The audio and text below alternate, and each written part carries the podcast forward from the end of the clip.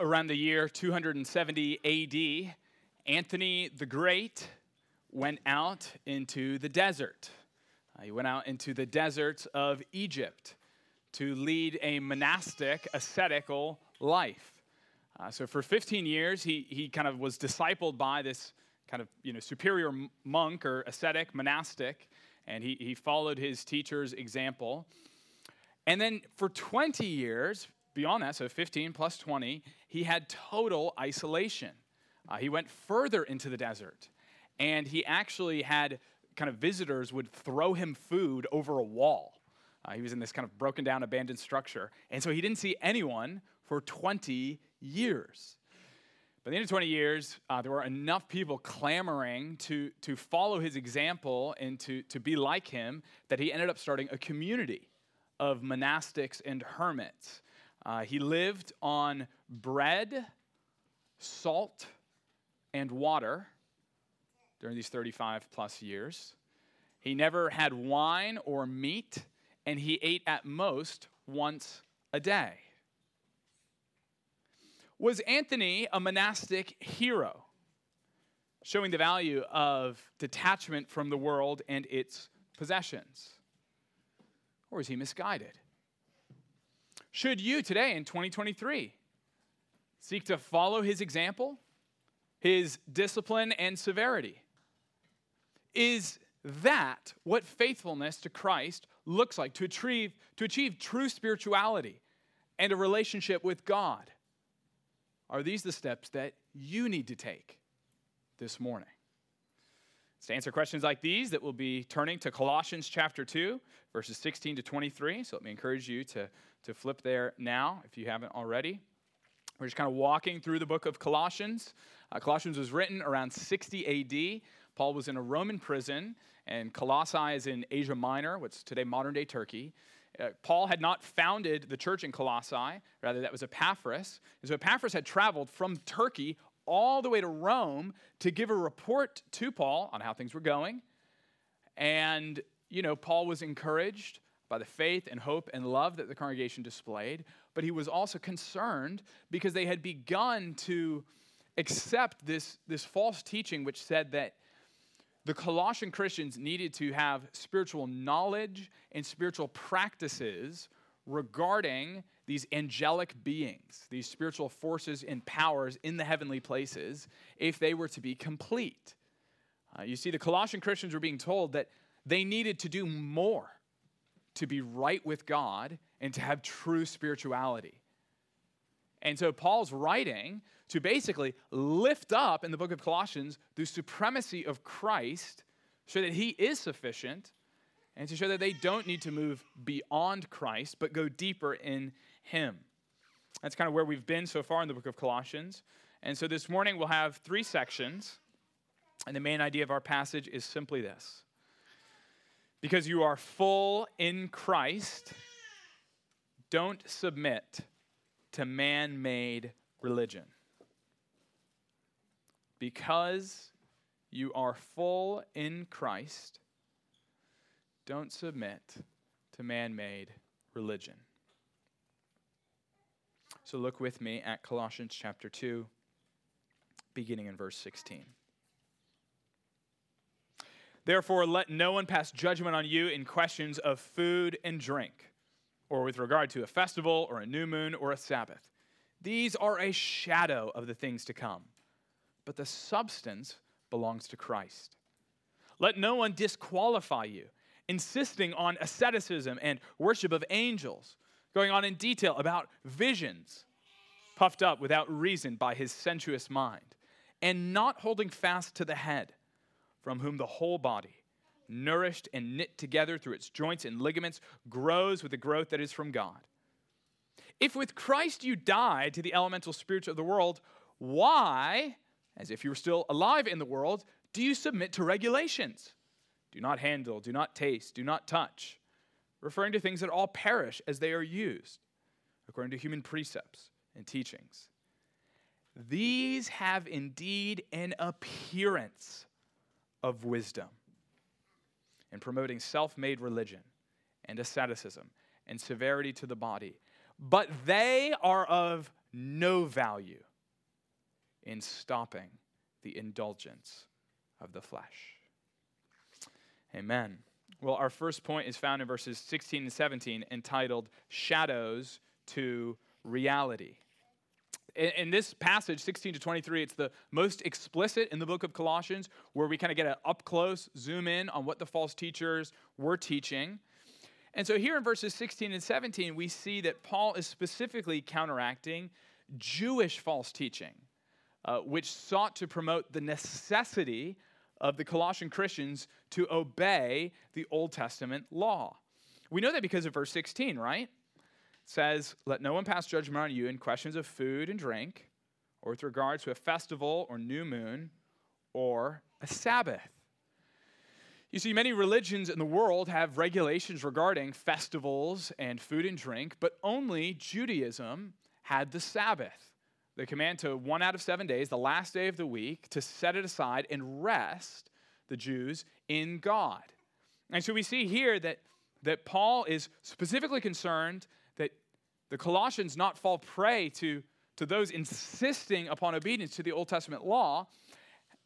But don't miss the first word of our passage, because it is the basis for him saying, Don't let anyone pass judgment.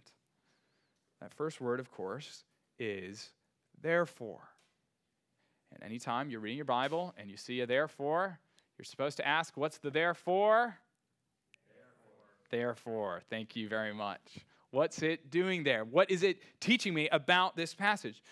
And so here we see that, that our passage today is, is kind of the, the conclusion, the practical application for verses 8 to 15, which Paul gave us last week. So in verse 8, for example, Paul had said, See to it that no one takes you captive by philosophy and empty deceit, according to human tradition, according to the elemental spirits of the world, and not according to Christ. Okay, he's basically going to pick up that idea of verse 8 in our passage. But before, we don't just go verse 8 to 16 because the rest of that passage, right, beginning verse 9, for in him the whole fullness of deity dwells bodily, and you have been filled in him verses 9 to 15 are basically showing, again, like, don't fall prey about these other philosophies because look how great Jesus is. Uh, don't fall prey to these other speculations because look how full Christ is and the fact that you are filled in Him. You've had your sin debt canceled through Christ's death on the cross. You've been buried with Him. You've been raised from the spiritual dead. You have new life. You lack nothing you are full in Christ. You have VIP access to heaven, not because of your works, but because of Christ. And so, therefore, verse 16, therefore, don't let anyone judge you. You're not lacking anything. Christ has done everything necessary. And the only thing that you've got to do is put your faith in Christ, as evidenced by baptism, and you are full. So, why are you even entertaining these Colossian false teachers?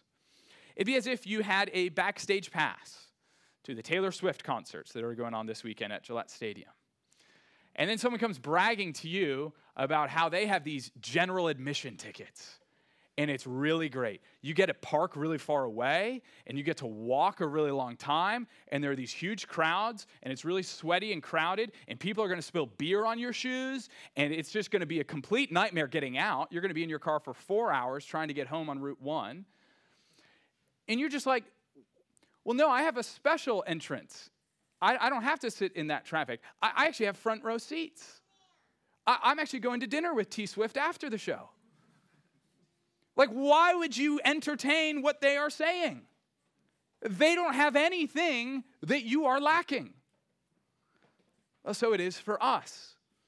Uh, don't let anyone judge you or imply that your faith, that your acceptance before the Lord is lacking. Because here's what's so subtle to imply that you, Christian, are lacking is to imply that Christ is lacking isn't it? It's to say that Jesus has not done enough to qualify you with the Father. because you got to add on your asceticism and these, you know, worship of angels and all these other things to make yourself right with God. By stating that the Colossians were not full, they were implying that Christ was not sufficient. And beloved, that is not the case. These Colossian false teachers, they wanted the uh, Colossians to observe the Old Testament Jewish dietary laws and the religious calendar. So the food laws would have been things like don't eat pork uh, or bacon or shrimp or fried clams. And so we praise God that those laws have been repealed. Amen. Uh, many Jews didn't drink with pagans as well. And the, the festivals and new moon and the Sabbaths, again, all refers to the, the Jewish calendar.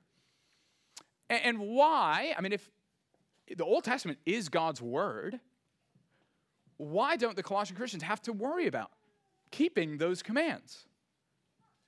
Well, what does Paul say? He says in verse 17, because they are a shadow of what was to come. I think it's a better translation of that last little phrase. They're a shadow of what was to come. But now that reality, the substance, has come. The word for substance there uh, in the ESV, it's uh, literally it's the word body. Okay, so literally the body belongs to Christ. The the imagery that Paul is using is that a person, right, like a literal physical person with a body, casts a shadow. So you can imagine, uh, you know, Christmas time you're waiting for one of your children to come home for the Christmas holidays or another relative, and uh, you can't wait for this person to show up at your door, and, and you see you know, a shadow coming near the door, and you're excited. This is the person you'd been waiting for. You love them, this aunt or uncle or child or parent or, or friend, whatever it is. The, the shadow approaches the door. You would never say, okay, stop there. I, am man, I'm so glad you flew from Chicago to Boston. Man, you have a great shadow. I am content to live with this. No, no, you want the person, right? You want the body, you want them. And you would never, they show up, you never send them back and say, well, no, I really prefer your shadow over your person. You don't stop at the shadow, but the body is the real thing that you want. It'd be as if also you went to a restaurant.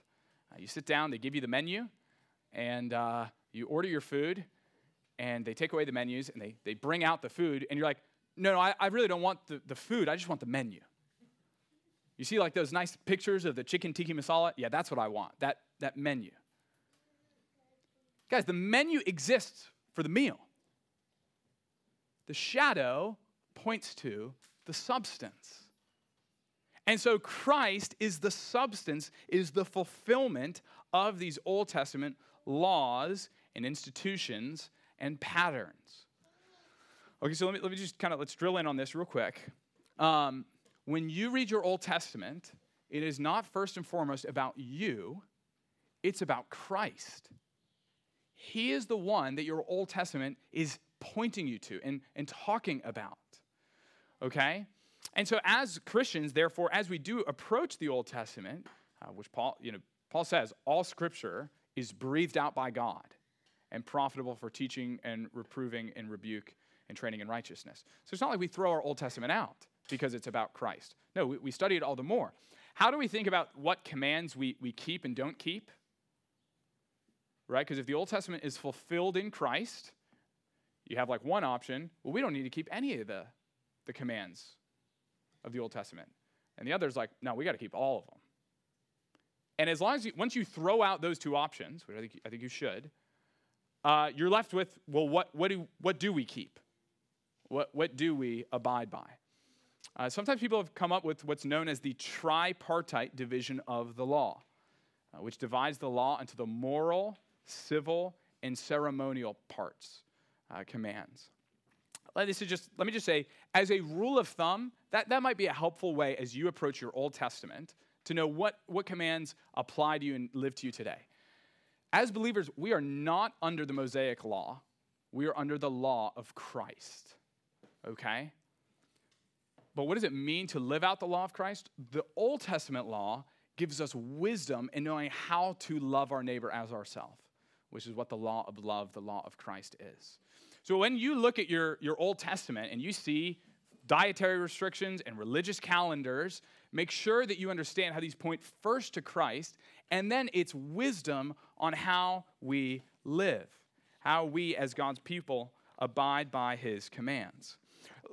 What does it mean for the festivals to be fulfilled in Christ? Uh, this might be um, something to talk about maybe over dinner tonight after the evening service. But in short, the Sabbath, you can read about these in Leviticus 23.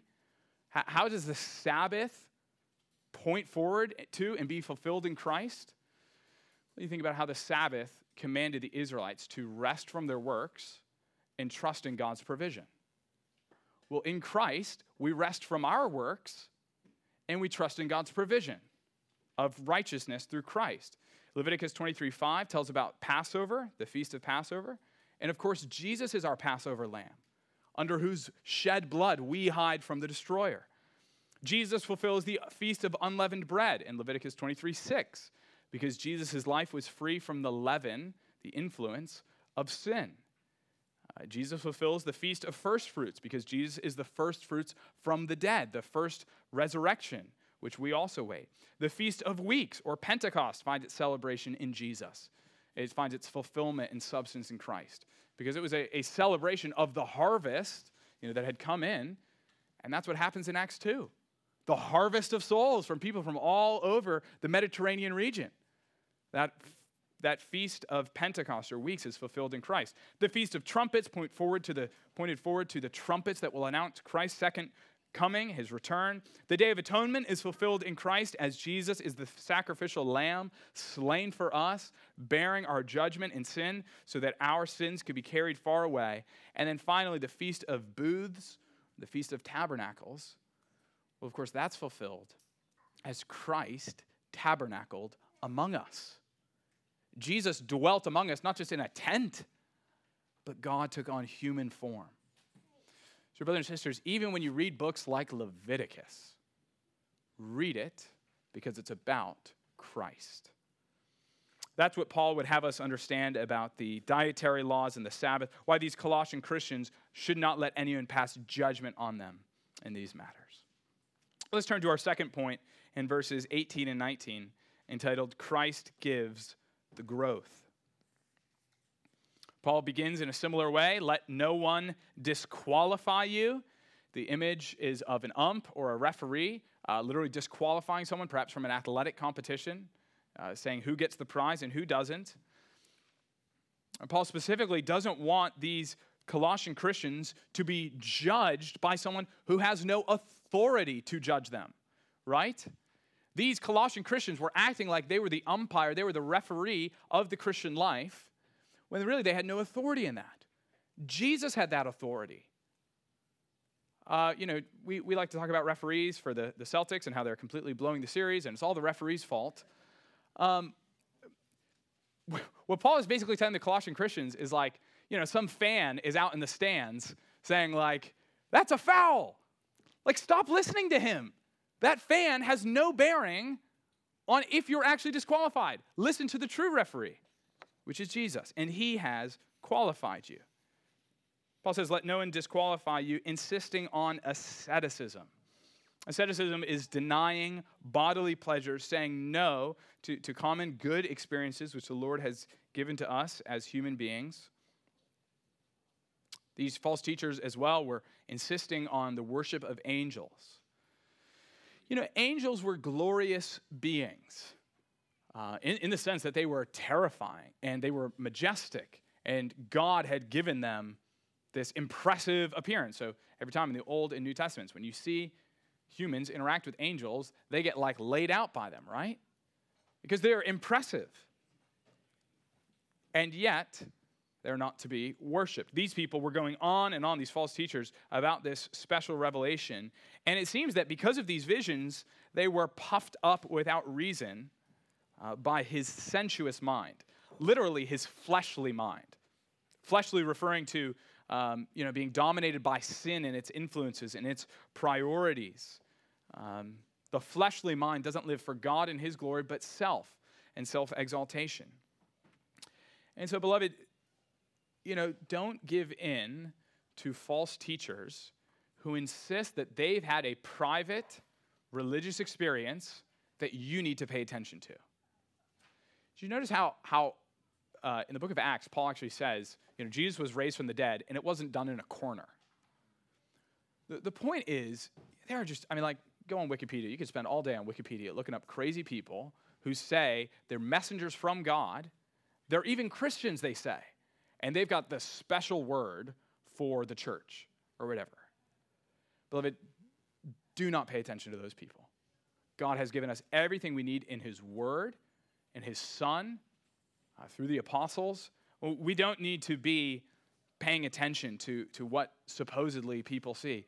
And I will even say, people like Joseph Smith and Muhammad and others who claim to have you know, kind of religious, supernatural experiences, it's very possible they, they do see angelic beings.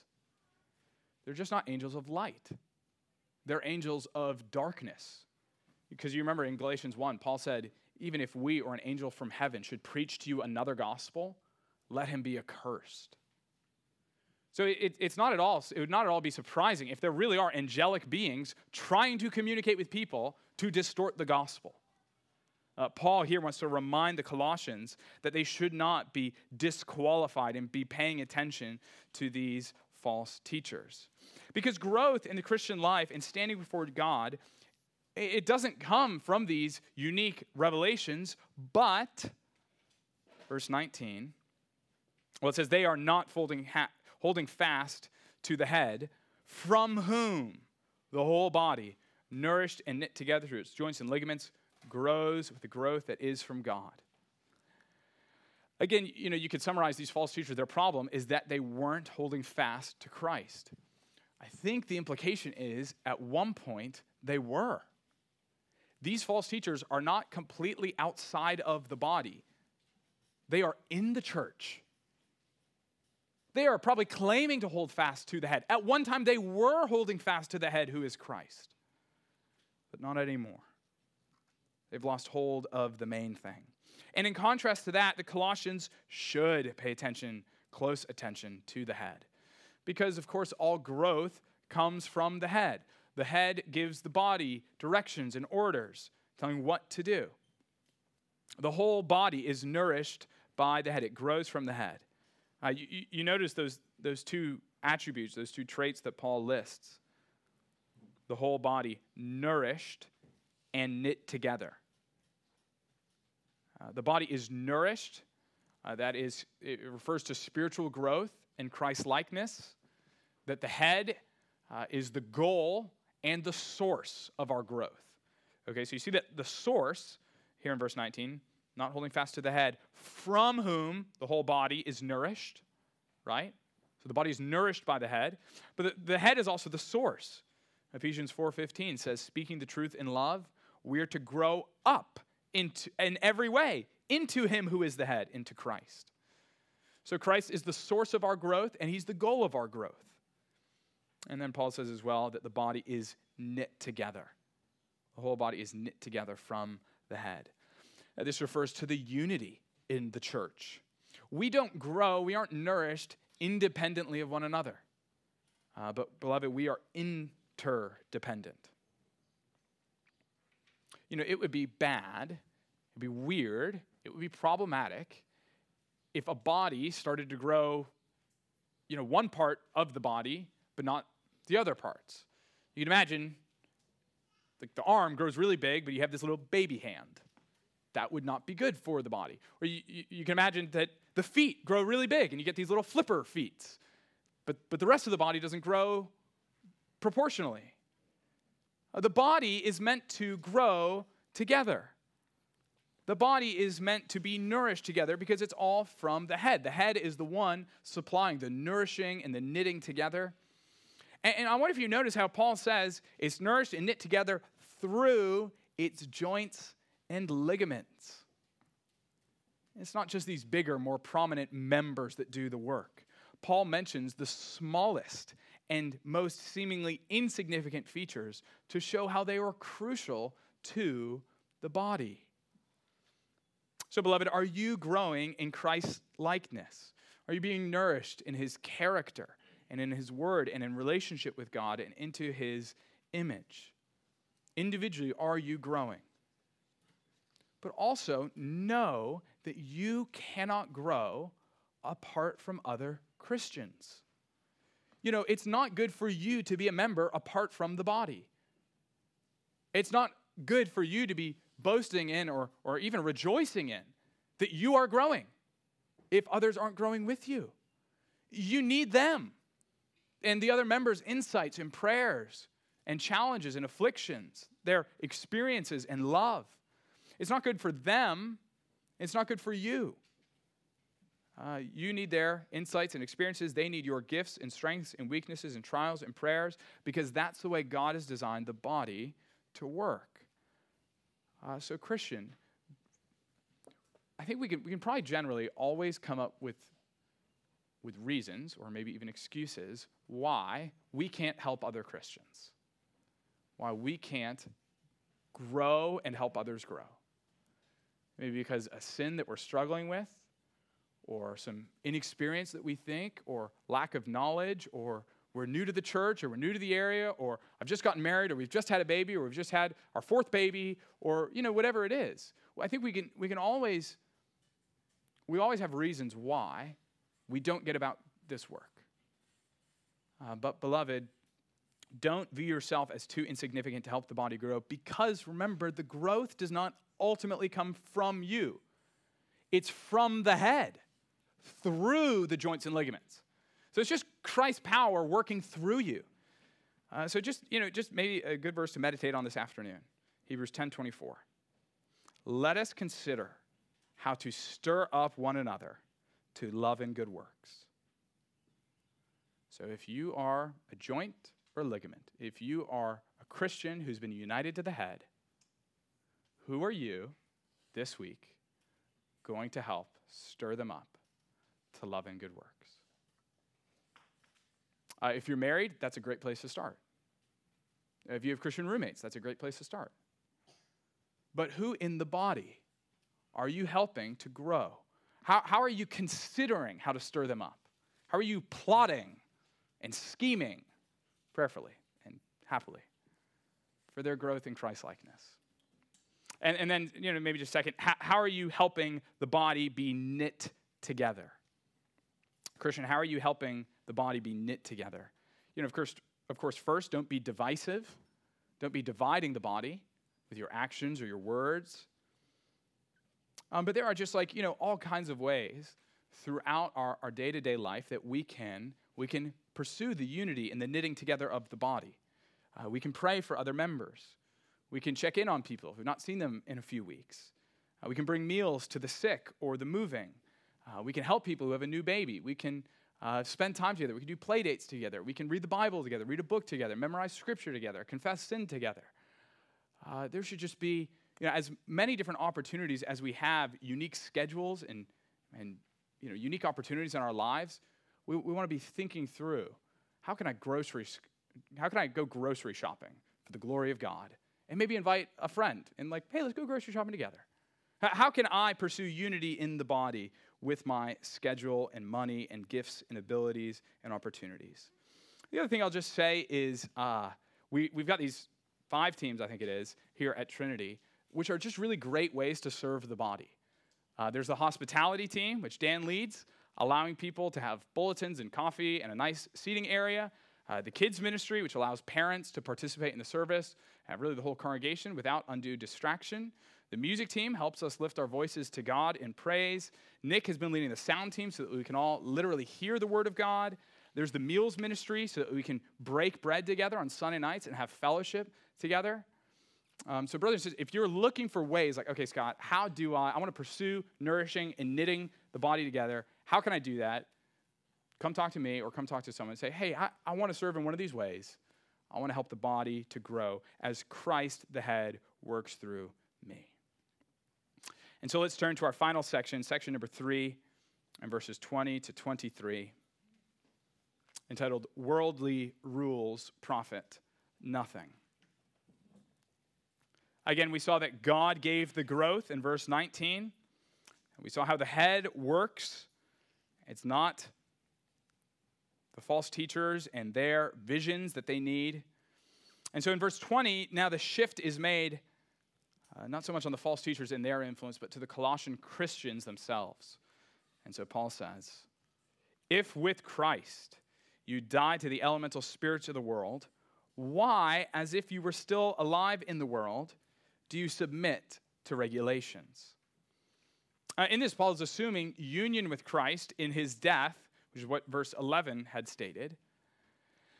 You know, and we, we used to be under the sway, the dominion, the influence of the devil, the world, uh, Satan's host, his minions. But through Christ's death and his resurrection, our sin debt has been canceled. He's risen from the grave, so now we're no longer enslaved to Satan. As Colossians 1:13 states, right? God has delivered us from the domain of darkness and transferred us to the kingdom of his beloved son. God has done this decisive work. You are no longer alive in Satan's world, which is really dead in God's world. Now you are alive in God's beloved king, eh, the kingdom of his beloved son. It's this kingdom marked by love and harmony and peace and unity, not sin and wickedness and trespasses and vainglory. And so, verse 20, why in the world do you act as though you're still enslaved to the world? You know, why do you still live by its rules and priorities and agenda? Why do you still submit to regulations? They're human doctrines with spiritual forces behind them.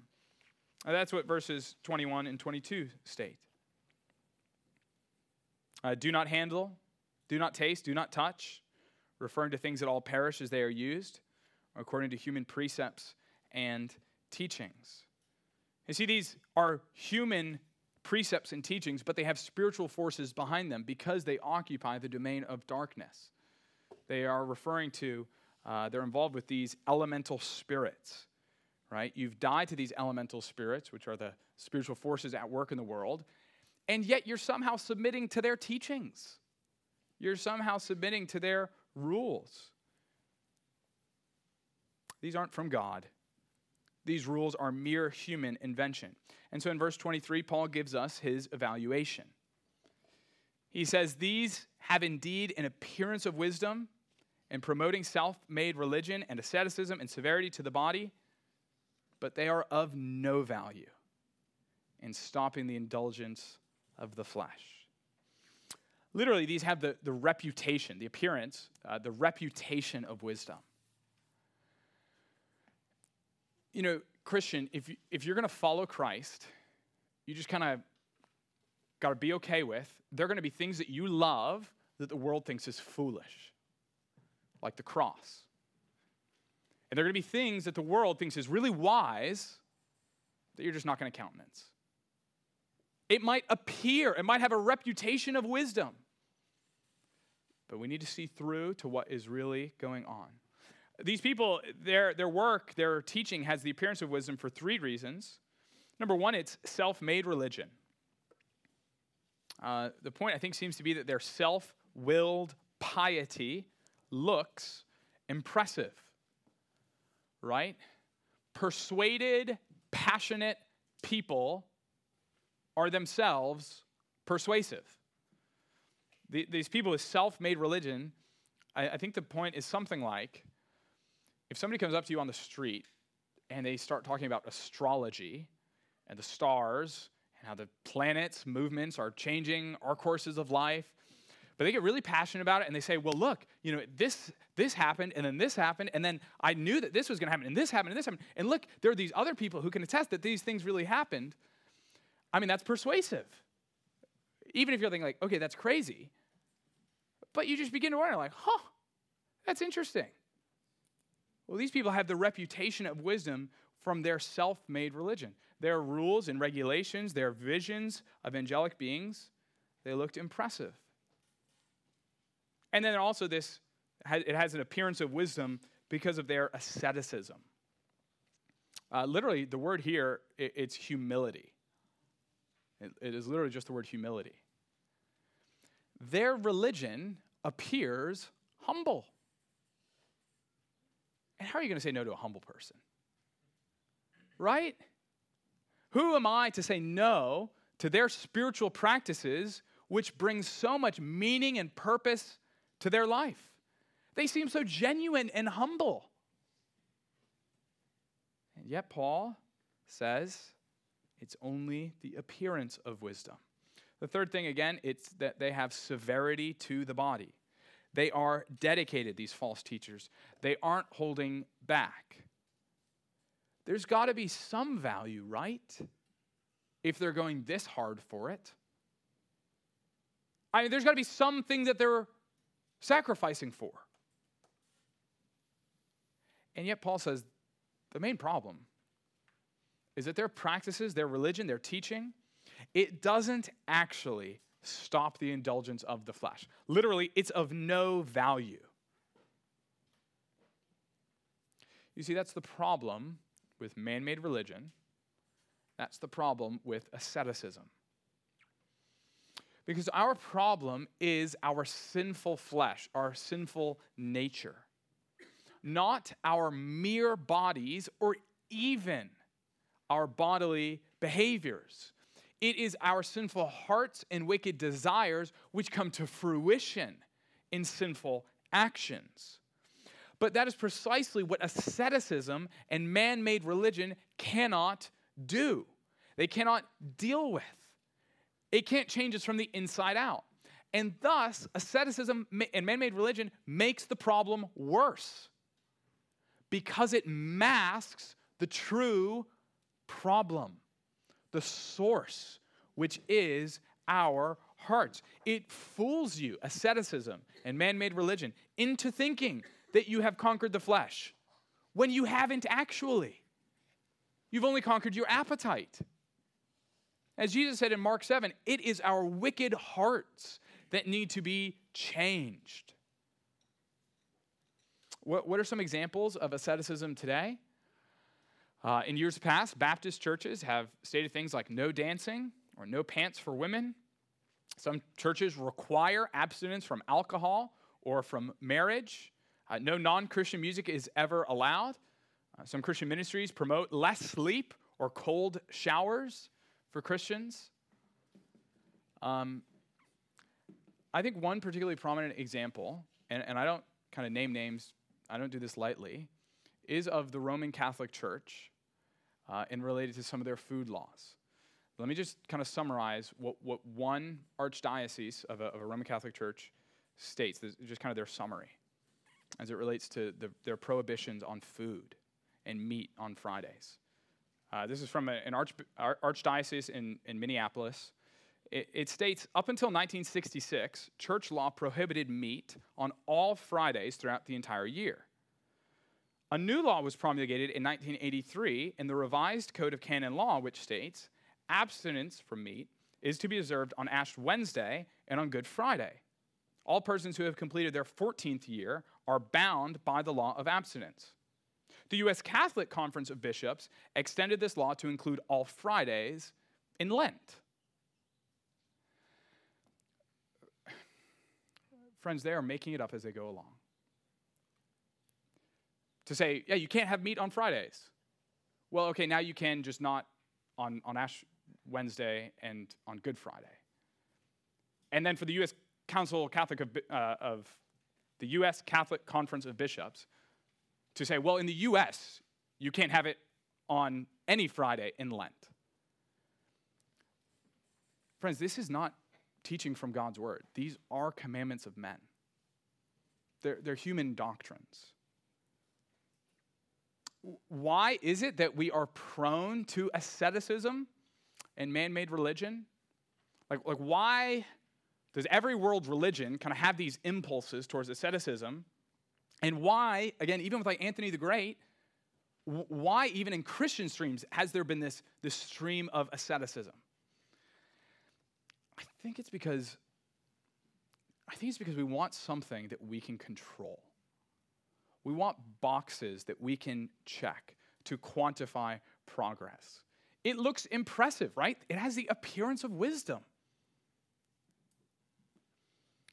It's a lot easier to say no to meat than it is to say no to lust or greed or grumbling or anger. It's a lot easier to say no to meat than to say no to lust or greed or anger or pride or grumbling or ingratitude or whatever it is. And so, again, sadly, it masks the true culprit. Asceticism masks the, the true cancer, which is our flesh.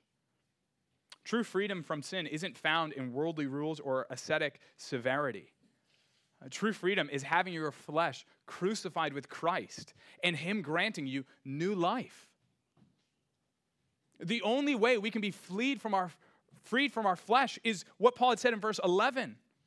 In him also you were circumcised with a circumcision made without hands by the putting off of the body of the flesh by the circumcision of Christ.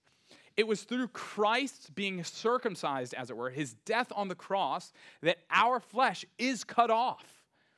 That is the only power that can kill our sin.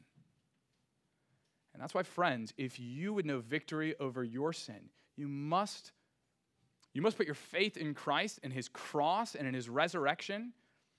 And you need to make that your all. And that's, if you are a Christian, that's kind of the challenge, right?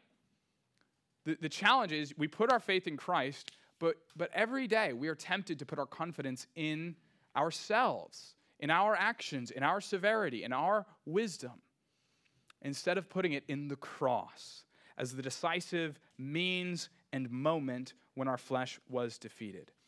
This isn't because the, uh, asceticism is, is wrong, not because the body doesn't matter. Right? So it, it's not as if the body doesn't matter and which would make no sense of, of when the Bible condemns sex outside of marriage or drunkenness or gluttony or whatever it is. The point isn't that the body doesn't matter, but that morally neutral things like, like eating meat or pork or drinking alcohol, uh, you shouldn't view abstaining from this morally neutral thing as if somehow you're killing sin. Uh, asceticism is self denial gone wrong. Because Jesus does tell us to take up our cross and, and carry it, doesn't he? But when he's saying that, he's not saying, you know, get five hours of sleep a night. The, the point, the point is that we would die to our selfish desires and our, our pride and our ego, that we would live for him, that we would love our neighbor as ourselves. So, brothers and sisters, as we conclude, in your pursuit of holiness, don't just concern yourself with external behavior. Look at the heart, at putting the flesh to death. Uh, don't give in to pornography, not just because you have filters up, but because you have a heart that wants to be pure so you can see God. When you give, don't just give a percent to check a box, but do it because you have a generous heart who loves the Lord and what He's done for you. Don't give in to gluttony, not just because that's wrong, but because you find your comfort in Christ. Don't give in to drunkenness because you are not just, again, because drunkenness is wrong and it might ruin your life. But don't give in to drunkenness because you are filled with the Spirit and dominated by the Holy Spirit's work. Brothers and sisters, don't submit to human or worldly rules and regulations. Instead, hold fast to Christ, knowing that He and He alone is the one who saves and sanctifies us. Let's pray. Father, we, we do need your Son and your Spirit to sanctify us. We feel our flesh and our wicked desires. And so, Lord, would you help us to truly put our sin to death? Lord, would you help us to find our identity and our all in Christ's cross and in his resurrection. Lord, we pray that you would do the work that we cannot do, that you would grow this body up because of the head, because of Christ, that you would put our sin to death by the power of your Holy Spirit. We pray these things in Jesus' name. Amen.